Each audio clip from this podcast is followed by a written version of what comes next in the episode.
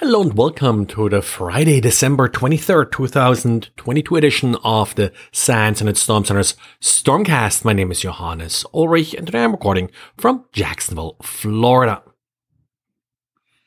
Well, just a quick uh, follow up on a story I mentioned yesterday. Uh, Rapid7 and CrowdStrike uh, did observe a workaround for some of the Outlook Web Access uh, server side request forgery vulnerability or uh, the uh, ProxyNotShell vulnerability workarounds that Microsoft recommended.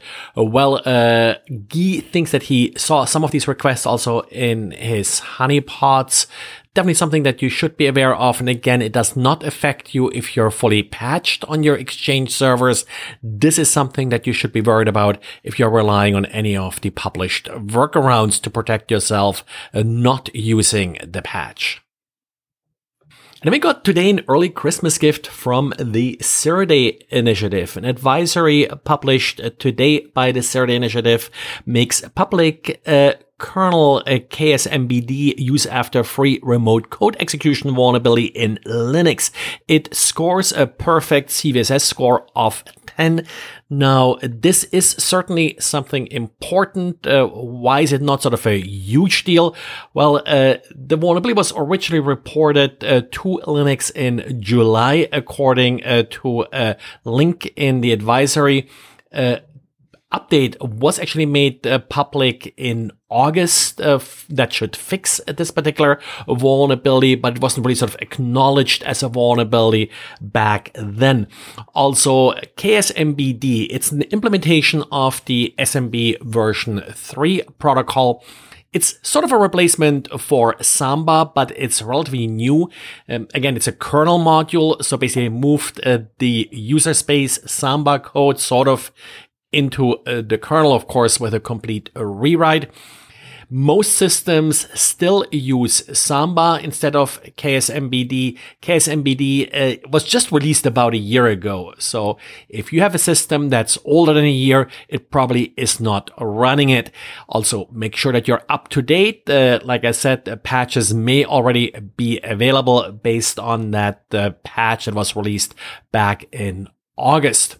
But this is something you certainly should be watching next week. There are a lot of unknowns still here as to how this could exactly be exploited and uh, how severe this will be sort of against a real system in a normal configuration. The SMB2 tree disconnect uh, command is uh, what is being exploited here.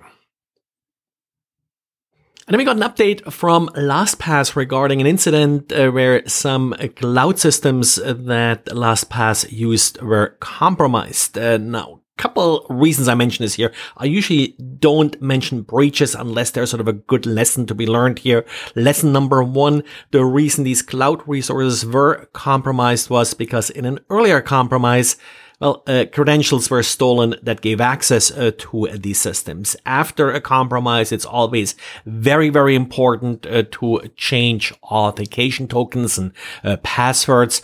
But of course, if you don't make that easy, it's probably not going to happen. Secondly, they're now saying that some of the encrypted password dumps that basically they stored for customers were stolen. This can be a big deal, but it does not have to be a big deal to you. These are encrypted and the uh, encryption key is derived from your passphrase. That's the entire idea of the, the security model that the LastPass does not know your passphrase, so they can't decrypt your passwords. But in the end, it all depends on how strong your password is.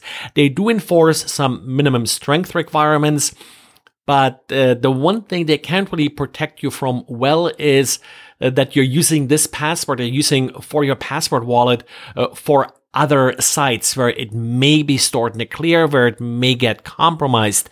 So uh, the one thing I really want to bring home here is if you're using a password wallet like this, I like them. I recommend that you're using them, but be absolutely certain that you have a very strong, unique password for this password wallet. Ideally, that should be the only password that you need to remember. So not too hard to make this a real long and difficult password. I'm also perfectly okay with you writing down this password and locking it in a safe at home, uh, just in case you do forget it or uh, someone else in an emergency or so needs to have access to it.